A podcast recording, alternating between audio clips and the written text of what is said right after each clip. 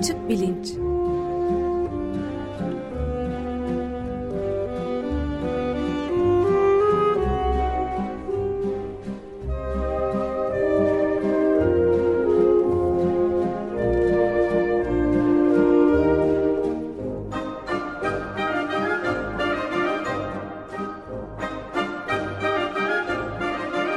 Güven Güzeldere ile bilim ve felsefe sohbetleri.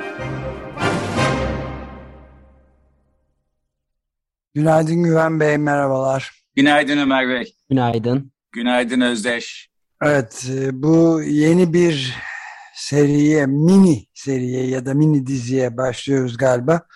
Stres üzerine konuşmalar olacak e, sanıyorum açık bilinçte. Siz anlatır mısınız biraz? Bugün konumuz stres ve üç bölümlük bir dizi yapacağız aslında. Yani önümüzdeki iki haftada stres üzerinden konuşacağız. E, şimdi stres hepimizin aşina olduğu bir şey. Hayatında deneyimlediği bir şey. Öte yandan stres kavramı e, soyut bir kavram. Bundan ne kastediyorum? Mesela e, işte kalp krizine yol açtığı düşünülen kolesterol diye bir madde var. Bu maddenin kanımızda ne kadar olduğunu kan tahliliyle ölçtürebiliyoruz. Kolesterolü doğrudan ölçtürmek ve kolesterolün sonuçlarına karşı işte bir takım önlemler almaya çalışmak mümkün. Stres böyle değil. Yani kan tahliliyle ya da herhangi bir görüntülemeyle stresi ölçemiyorsunuz. Vücudunuzda yer alan bir madde ya da e, işte görüntüleme, görüntülenebilecek bir e, faktör değil. E, ama stresi de ölçmenin tabii ki yolları var. E, başka şeylere endeksleyerek e, stres ölçülmeye çalışılıyor. E, bedenin verdiği tepkilere, işte vücudumuzda olan bitenlere, e, bazı e, ülser türleri mesela psikosomatik hastalıklar olduğu düşünülüyor bazı ülser türlerinin ve e, stres yüzünden meydana geldiği düşünülüyor e, falan. E, yani stres bu anlamda e, işte e, belli bir soyutluğa sahip fakat hayatımız üstünde çok ciddi etkileri e, olan bir şey ve hepimizin de aşina olduğu bir şey. Stresi çeşitli yönleriyle ele almak mümkün. İşte gelecek hafta fizyolojik olarak bedenimizin stresli e, durumlara ve koşullara verdiği cevabı e, ele alacağız. Bir sonraki hafta e, ruhsal açıdan stresin nasıl etkileri olduğunu ve stresle nasıl baş edebileceğimizi konuşacağız. Ben bugün konuya bir giriş yapmak istiyorum. E, stresin e, sebepleri arasında belki en büyük e, unsurlardan bir tanesi, tek başına değil ama en büyük unsurlardan bir tanesi belirsizlik. Bugün biraz belirsizlikten ve belirsizliğin yarattığı stres üzerine yapılmış e, hayvan deneylerinden konuşmak istiyorum. Şimdi belirsizlik e, aslında bir tek insanlarda değil, e, en azından e, deneylerin gösterdiği kadarıyla e, memeli hayvanlarda, canlılar dünyasında çok yaygın e, bir şekilde istenmeyen ve stres yaratan bir şey. Yani hepimiz bir sonraki adımda hayatımızda ne olacağını e, bilelim istiyoruz. Bilmediğimiz zaman bundan e, sıkıntı duyuyoruz. Hatta son zamanlarda e, işte beyin üzerine yazan çizen nörobilimciler beynin e, hem insanlarda hem diğer canlılarda beynin en önemli e, niteliğinin e, öngörü yapabilme, bir sonraki adımı hesap edebilme olduğunu öne sürüyorlar ve beyinden bir öngörü makinesi e, diye bahsediyorlar. Şimdi bu, burada aslında ilginç bir soru var. Yani belirsizlik niye bu kadar e, bizim canımızı sıkıyor? Niye her şey bu kadar belirli olsun istiyoruz?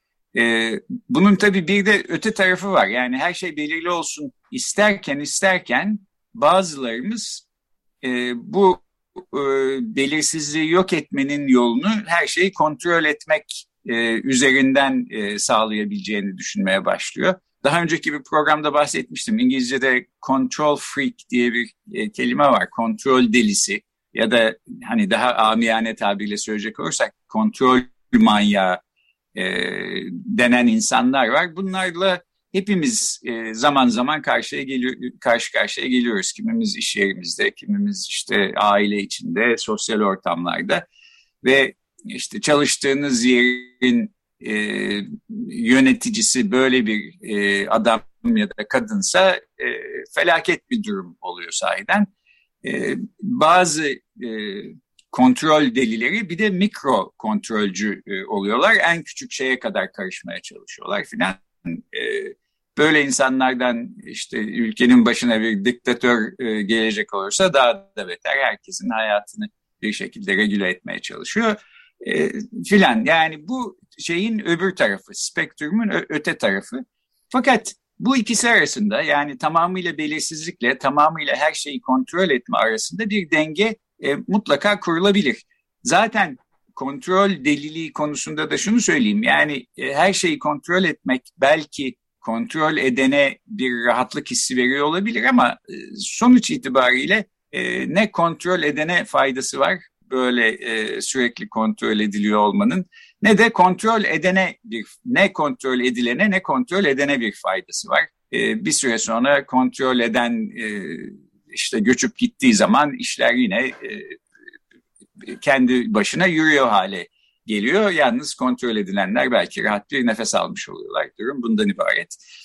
E, şimdi fakat belirsizlik e, meselesine geleyim.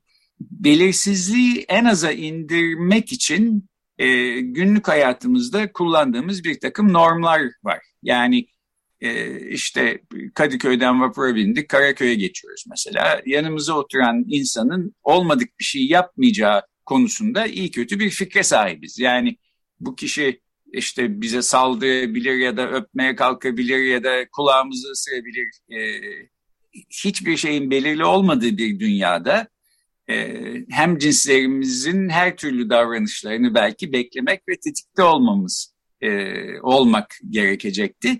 Bu haliyle çok stres yaratan bir şey e, ve e, çok enerji ve çaba gerektiren bir şey. Bunların olmamasını sağlayan işte hayata dair genel normlar var. Yani bir takım istisnai işte akıl bozukluğundan muzdarip olan insanlar e, haricinde hepimiz vapura biniyoruz. Efendi gibi çayımızı içiyoruz, karşıya geçiyoruz ve karşımızdan ki insandan nasıl bir davranış e, bekleyeceğimizi de iyi kötü öngörebiliyoruz. Şimdi burada bu stresi anlattığımız ana yoldan çıkıp bir ara yola sapmak e, aslında benim için çok cazip ama bunu yapmayacağım. E, ara yol şu, e, bir e, son birkaç on yıldır e, nörobilimde çok e, moda olmuş olan ayna nöronlar diye bir e, kavram var. E, önemli de bir şey. İtalya'da e, yani 30-40 yıldır üstünde uğraşılıyordu Parma Üniversitesi'nde. En sonunda kabul gördü ve şimdi herkes aynı nöronlardan bahsediyor. Bunlar insan beyninde olduğu kadar başka işte mesela primatların beyinlerinde filan da olan ve hem biz bir davranışta bulunduğumuzda faaliyete geçen hem de bu davranışı bir hem cinsimizin yaptığını gördüğümüzde faaliyete geçen nöronlar. Yani işte bir meyve parçasını götürüp ağzımıza atıyorsak bu nöronlar e, çalışıyor. Fakat aynı şeyi karşımızda başka birisinin yaptığını gördüğümüzde de aynı nöronlar çalışıyor. Yani bazı şeyleri dene, deneyimlemesek bile, deneyimlemeden yalnızca görerek işte o deneyimin yarısını yaşamış gibi oluyoruz neredeyse. Ee, örneğin e, acı hissederken e, faaliyete geçen nöronlar bir başkasının acı çektiğini gördüğümüz zaman da e, faaliyete geçiyor. E, şimdi aynı nöronlar bir şebeke oluşturuyor beyinde. Bunun genel olarak e, aynı nöronların varlığının e, işte dayanışma, yardımlaşma, işbirliği, diğerkamlık gibi özelliklerin e, biyolojik temelini oluşturduğu düşünülüyor. Bence doğru. E, bunun yanı sıra aslında belirsizliği azaltma yönünde de önemli bir işlevi olduğunu görüyorum. Buna e, dair herhangi bir şeye rastlamadım literatürde ama sonuçta karşımızdaki insanın nasıl bir deneyim yaşadığını iyi kötü kendi içimize e, bu yansıtılarak e, biz de deneyimliyorsak ya da yarısını deneyimliyorsak ya da biraz anlıyorsak belki karşımızdakinin bir sonraki adımda ne yapacağı konusunda da biraz daha iyi fikrimiz oluyor diye düşünüyorum. Ee, şimdi buradan aslında konuyu başka memleket gündemi meselelerine de bağlamak çok mümkün. Ee, örneğin şunu diyebilirsiniz. Ya peki bu aynı nöronlar neticesinde acı çeken bir insanı gördüğünüz zaman siz de acı çekiyorsanız işkenceciler hakkında ne diyeceğiz? Değil mi? İki hafta önce Mehmet Eymür denen istihbaratçı adam böyle kimseyi şaşırtmayan ama hepimizin kanını donduran bir takım e, açıklamalarda bulundu. İşte işkence normaldir ben de yaptım falan dedi. E peki bu adam işkence yaptığında karşısındaki insanlar acı çekerken kendisi de çekiyor muydu yani? Bu hipoteze göre öyle olması lazım. Hayır çekmiyormuş. Nedenini de e, aküpünktürcülerle yapılan bir deneyle e, e, açıklamak mümkün. Fakat dediğim gibi bu konu giderek uzayacak ve bizi stresten daha uzak yerlere götürecek diye ben bu sokaktan şimdi geri döneyim. Aynı nöronlar üstüne e, başka bir program yapma sözü vererek e, izninizle. Ya da e, stresten ee, uzaklaştırmak değil ya da büsbütün strese sokabilir. Bir de böyle bir şey var. evet öyle bir şey de var. Şimdi stres üstüne yapılmış birkaç e, çalışmadan bahsetmek istiyorum. Bu haliyle stres üstüne yapılan çalışmalar, hayvan deneyleri hayvanları strese sokmakla e, başlıyor. Bu aslında e, bazı dinleyenlerin e, hoşuna gitmeyecek türde detaylar da burada olduğunu tahmin ederim. Dolayısıyla bunu da bir uyarı olarak önceden söylemiş olayım. Stres çalışmaları 1960'ların sonunda, 1970'lerin başında özellikle bir hız kazanıyor Niye diye de bunu düşündüm. Ee, kısmen şöyle bir sebebi olabilir. İkinci Dünya Savaşı'nın ardından işte Amerika Birleşik Devletleri bir büyük dünya gücü, belki dünyanın en büyük gücü, en büyük ekonomik ve askeri gücü olarak kendisini kendisine bir pozisyon e, sağladıktan sonra Amerikan borsası da giderek daha önem kazanır. Dünya mali piyasalarında daha önem kazanır bir hale bürünüyor. E, işte bu CEO falan denen, Türkçe'de CEO falan diye geçiyor ya, bir takım e, işlerden bahsetmeye başlıyoruz. Yani çok büyük paraları yöneten, kontrol eden bir takım insanlar ve kendileri de çok büyük maaşlar alan bir takım insanlar ortaya çıkıyor. Bu kişilerin çok büyük bir belirsizlik ortamında e, çalıştıkları e, bariz. Yani borsada bugünden yarına ne olacağını öngörmek kolay bir iş değil e, orada sahiden büyük bir belirsizlik var. Bu belirsizliğin getirdiği stres altında çalışıyorlar ve bir takım akademisyenler ne yapsak da bu kişilerin bu işte parayla uğraşan, parayı yöneten, büyük paralara hükmeden yönetici insanların stres altında daha optimal karar verebilmelerini sağlasak diye stresin fizyolojisi üstüne bir takım çalışmalar yapmaya başlıyorlar. E, tek nedeni bu değildir tahmin ederim ama bir nedeninin bu olduğunu tahmin ediyorum, sanıyorum. Şimdi 1970'lerin başında Rockefeller Üniversitesi diye bir üniversite e, New York'ta e, özellikle nörobiyoloji konusunda büyük atılım yapıyor. Nörobiyoloji, nörobilim, nörofizyoloji alanında işte çok ünlü insanları e, getirtiyor. Oradan e, Nobel ödüllü insanlar o üniversitede çalışmaya başlıyorlar filan. O e, hengamede e, Jay Weiss diye bir e, fizyolog adamın e, hem psikolog hem fizyolog bir adamın yaptığı bir takım çalışmalar var. E, belirsizliğin stres üzerindeki etkisi ve stresin de beden üzerindeki psikosomatik etkisini bu adam araştırıyor. Şimdi bunlardan bir tanesinden biraz bahsedeyim. Yani pek çok çalışması var. Aynı tema üstüne varyasyonlar gibi gözükebilir. Bunları peş peşe 1970'lerin başında değişik dergilerde yayınlamış. Benim en ilgimi çeken e, ve bizim konumuzla da en alakalı bulduğum çalışma aslında en basit çalışma. E, sıçanlarla yapılıyor bu çalışma. E, şöyle dar bir kafes e, inşa ettiriyor bu adam ve sıçanları bu dar kafesin içine sokuyor. E, kuyruklarına da bir elektrot bağlıyor. Bu elektrottan e, işte bu hayvanlara belirli aralıklarla elektrik şoku veriyorlar. Bu elektrik şoku bu hayvanları öldürecek e, şiddette bir şok değil ama tabii ki hoşlarına gitmiyor. Yani çok tatsız bir şey e, işte böyle bir şeye maruz kalmak. E, iki, iki grubu karşılaştırıyor Jay Weiss bu çalışmasında. Bir grup taki e, sıçanlara e, işte gelişi güzel e, aralıklarla elektrik şoku veriliyor. E, diğer gruptaki e, sıçanlara da tam aynı uyaran uygulanıyor. Fakat elektrik şokundan 10 saniye kadar önce bir zil sesi duyuyor bu hayvanlar. Aralarındaki tek tek fark bu. Zil sesi 10 saniye sonra bir elektrik şoku geliyor anlamına geliyor bu ikinci grup için. Birinci grup ise e, böyle bir zil sesiyle uyarılmadan e, doğrudan şoka maruz bırakılıyor. E, şimdi bunun böyle bir çalışma sonucunda ne beklersiniz? Yani insan şöyle bile düşünebilir. Ya aslında bu ikinci grupta olmak daha iyi bir şey değil. Çünkü bir zil sesi duyuyorsunuz. 10 saniye sonra elektrik çoku yiyeceksiniz. Bundan kaçmanın ya da değiştirmenin ya da azaltmanın yolu da yok. Bu deneyde yok.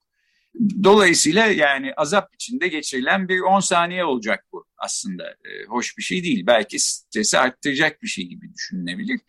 Fakat sonuçlar öyle göstermiyor. Yani uyarılma bir şekilde bu şokun etkisini, şokun yarattığı stresi e, azaltıyor e, bu ikinci gruptaki sıçanlarda. E, hatta e, şöyle bir üçüncü gruba bile bakıyor e, Jay Weiss. E, her şeyi e, kontrol altında tutabilmek için kendi deneyinde. Aynı kafese e, başka e, sıçanları da sokup onları hiç elektrik vermeden orada bekletiyor. Bu böyle dar bir kafes. E, geri dönemiyorlar. İşte elektrodu dişleriyle çıkartamıyorlar e, kuyruklarından hayvanlar falan. Orada olmak bile kendi başına bir stres unsuru. Bu e, stres unsurunu deneyin sonucundan e, izole edebilmek için e, böyle bir üçüncü grubu da oraya koyuyor ve bakıyor ki aslında e, hiç elektrik verilmeyen hayvanlar bile o kafesin içinde öyle dar kafesin içinde tutulmaktan dolayı bir kısmında küçük ülserler oluşmuş midelerinde. E, stresin burada e, ölçütü e, bu hayvanların midelerinde oluşan ülserler yani yaralar e, ve bu yaraların boyları. E, şimdi böyle bir deneyde yer almanın hiç e, hoş bir tarafı olmadığını görmek mümkün. Yani işte elektrik veriliyor size deney boyunca. Deney bittiğinde de bu sıçanları öldürüyorlar ve e, otopsi yapıp işte midelerinde ne kadar ülser oluşmuş diye ona bakıyorlar. E, bundan ibaret oluyor bu hayvanların hayatları. Şimdi bu iki gruptan bahsetmiştim. En önemli kısmı da zaten orası. 10 saniye önce bir zil sesi duyduktan sonra elektroşoka maruz kalan hayvanların midesinde oluşan e, lezyonlar ya da yaralar ya da ülserlerin ortalama e, boyu 2 milimetreden az. E, işte bu bilimsel ölçüt olarak da bu kullanılıyor. E, hiç zil sesi duymadan doğrudan elektrik şokuna maruz bırakılmış hayvanların midelerindeki ülserlerin ortalama boyu ise yaklaşık 9 milimetre. Yani neredeyse 5 e, katı. Dolayısıyla buradan şunu anlıyoruz. Yani bu e, küçücük hayvanlar bile belirsizlikten e, doğan büyük bir strese maruz e, bırakılıyorlar ve böyle bir strese maruz bırakıldıkları zaman psikosomatik etkileri oluyor bedenlerinde. işte midelerinde ülser oluşuyor mesela. Bu çalışmalar e, iki günden iki haftaya kadar süren işte bunlara kür diyorlar. Kürler halinde yapılıyor. Bazı başka varyasyonlarında bu çalışmanın mesela zil sesini duyduktan sonra sıçanlar işte bir pedala basarlarsa elektroşokun şiddetini azaltabiliyorlar ya da başka bir yere kaçabiliyorlar filan. Onlar e, daha beklenebilecek sonuçlar e, vermiş olan çalışmalar bence. Bence en ilginç sonuç halbuki bu bu çalışmada. Burada kimsenin yapabileceği bir şey yok. Yani bu sıçanların e, etkin olarak müdahale edebilecekleri hiçbir fırsat yok yalnızca bir kısmı bir zil sesiyle uyarılmış oluyor. Ondan sonra o elektroşoka maruz kalıyor. Üstelik zil sesini ne zaman duyacakları da belli. O da tamamıyla gelişi güzel. Yani elektroşok kadar gelişi güzel. İşte bazen bir elektroşoktan bir dakika sonra bir daha bir zil sesi duyuyorlar. Hadi bir daha geliyor demek ya da bazen yarım saat duyuyorlar filan. Yani belirsizlik Orada da var fakat zil sesiyle elektroşoktan 10 saniye önce bak böyle bir şey geliyor. Yu'nun farkına varan hayvanlarda çok daha az e, stres oluyor e, diyor Jay Weiss bu çalışmanın sonunda. E, başka pek çok çalışmada benzer sonuçlara işaret ediyor aslında. Peki ben de bir şey sorayım. Her zaman olduğu gibi konuyu gene ta tarihin ve medeniyetin en önemli sorusuna bağlamak için. E, bu uzun süredir işte bu iklim kriziyle vesaire ilgili olarak 50 yıldan beri bir araştırmalar açıklanmasına rağmen bir belirsizlik olduğu söyleniyordu. Yani bu insan kaynaklı mıdır, değil midir filan diye. Ama onun sonunda şimdi geçenlerde yapılan bir meta araştırmayla diyebiliriz. 90 bin yanılmıyorsam ayrı araştırmayı 90 bin araştırmayı evet son 50 yıl içinde yapılmış. Hepsinin araştırmasında e, de, dezenformasyon olduğu ortaya çıkmış ve yani yüzde 99,99'u bilim insanlarının iklim e, acil durumunun insanlar tarafından yapıldığını söylemişler ve bu konudaki belirsizlik tamamen gitmiş. Bunun e, stresi azaltması beklenirdi ama öyle olmadı galiba. evet öyle olmadı. Hatta şu da e, düşünülebilirdi. Yani bu iklim konusunda bir belirsizlik içindeydik işte önceki 10 yıllarda. E, böyle bir tehlike var, e, bir şeyler yapmak lazım falan diyorduk. Fakat kimse de bir stres yaratmıyordu sanki. Evet. Burada bence ilginç bir mesele var. Yani şöyle düşünelim. Şimdi aslında hepimizin hayatındaki en büyük belirsizlik şu. Hepimiz bir gün öleceğiz, hayatlarımız sonlu ama ne gün ve ne şekilde ve nerede öleceğimizi bilmiyoruz. Değil mi? Ee, böyle bir belirsizlikle karşı karşıyayız ama bunun e, yani bir takım istisnai durumlar dışında stres yarattığına da pek şahit olmuyoruz. E, hatta yani bu konuları konuştuğum işte bu din felsefesi dersi verirken filan hep öğrencilere sorduğum sorulardan bir tanesiydi. Bir kahin olsa da size söyleme imkanı e, verse isterseniz söyleyeceğim hangi tarihte ne şekilde nerede nasıl öleceksiniz ister misiniz diye sorduğumda bu soruyu sorduğum hemen herkes yok aman istemem bilmeyeyim daha iyi e, diye cevap e, veriyordu. E, bence burada e, belirsizlikleri belki ayırmak lazım. Yani e, günün birinde öleceğiz evet ve ne zaman ve ne şekilde ve nasıl olacağı belirsiz ama sanki hiç ölmeyecekmişiz gibi varsayarak, yaşayarak bu belirsizlikle başa çıkıyoruz diye düşünüyorum. Yok sayıyoruz yani. E, ta ki işte başımıza gelene kadar. Fakat e, işte ne bileyim saatte birkaç kere bir elektroşokla e, tatsız bir şekilde e, sarsılıyorsanız o zaman bu başka bir hemen e, dikkatinizi vermeniz gereken bir belirsizlik oluyor ve stres yaratıyor. İklim belirsizliği de biraz bu hani ölümün ne zaman kapımızı çalacağını bilmememiz gibi bir belirsizlik idi. Ee, yani son belki 10 yıla kadar kimse bu konuya dikkat etmek istemiyordu. Yokmuş gibi varsayıyordu. Böylece yok varsayarak, yok sayarak e, bence bu belirsizlikle bir şekilde e, başa çıkmaya çalışıyordu. Ama artık yok sayamayacak bir duruma geldik. Çünkü çok alametler belirdi. E, dolayısıyla iklimin yarattığı bir stresi şimdi 10 sene önce görmediğimiz e, ölçüde görüyoruz diye düşünüyorum. Eh, evet, bir şey yapılıyor mu? O da ayrı bir tartışma konusu ama stres e, gençlerde yapılan araştırma özellikle. Şimdi biraz da e, orta yaşlı üzerinde de belirmeye başlamış ciddi bir iklim ve işte bu vaziyetlerde iklim acil durumundan dolayı filan büyük bir strese de rastlanmakta oldu. Gençlerin kaygılar içinde olduğunu özellikle gençlerin ortaya koyan da yeni araştırmalar da yayınlanmaya başladı. Evet, evet ve tabii çok da haklılar. Yani çünkü kendi hayatları nın e, sonuna gelmeden belki iklim krizi dünyanın gezegenin e, gezegendeki insan hayatının sonuna getirebilir. Dolayısıyla hiç hiç haksız değiller ve zamanıdır yani bu konuda e, biraz ses çekmenin diye düşünüyorum. E, geldi de geçmiş, geçiyor bile falan demek de mümkün.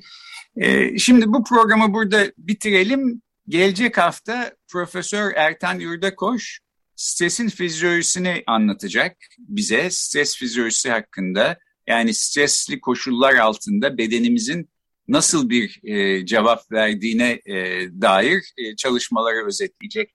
Onun arkasından da psikiyatr Profesör Ejder Yıldırım stresin ruhsal etkilerinden bahsedecek ve stresi yönetmenin, stresli durumlarla başa çıkmanın nasıl mümkün olabileceği konusunda yapılan e, çalışmaları aktaracak. Stres serimiz böylece iki hafta daha devam edecek. Peki, çok teşekkür ederiz. Güven Bey görüşmek üzere. Ben teşekkür ederim. Görüşmek üzere. Görüşmek üzere.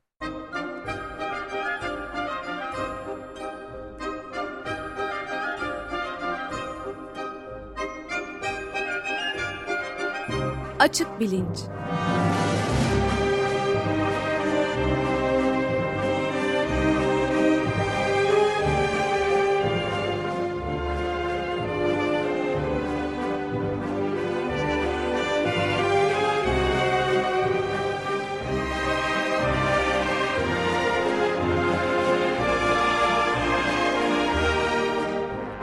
Güven Güzeldere ile bilim ve felsefe sohbetleri.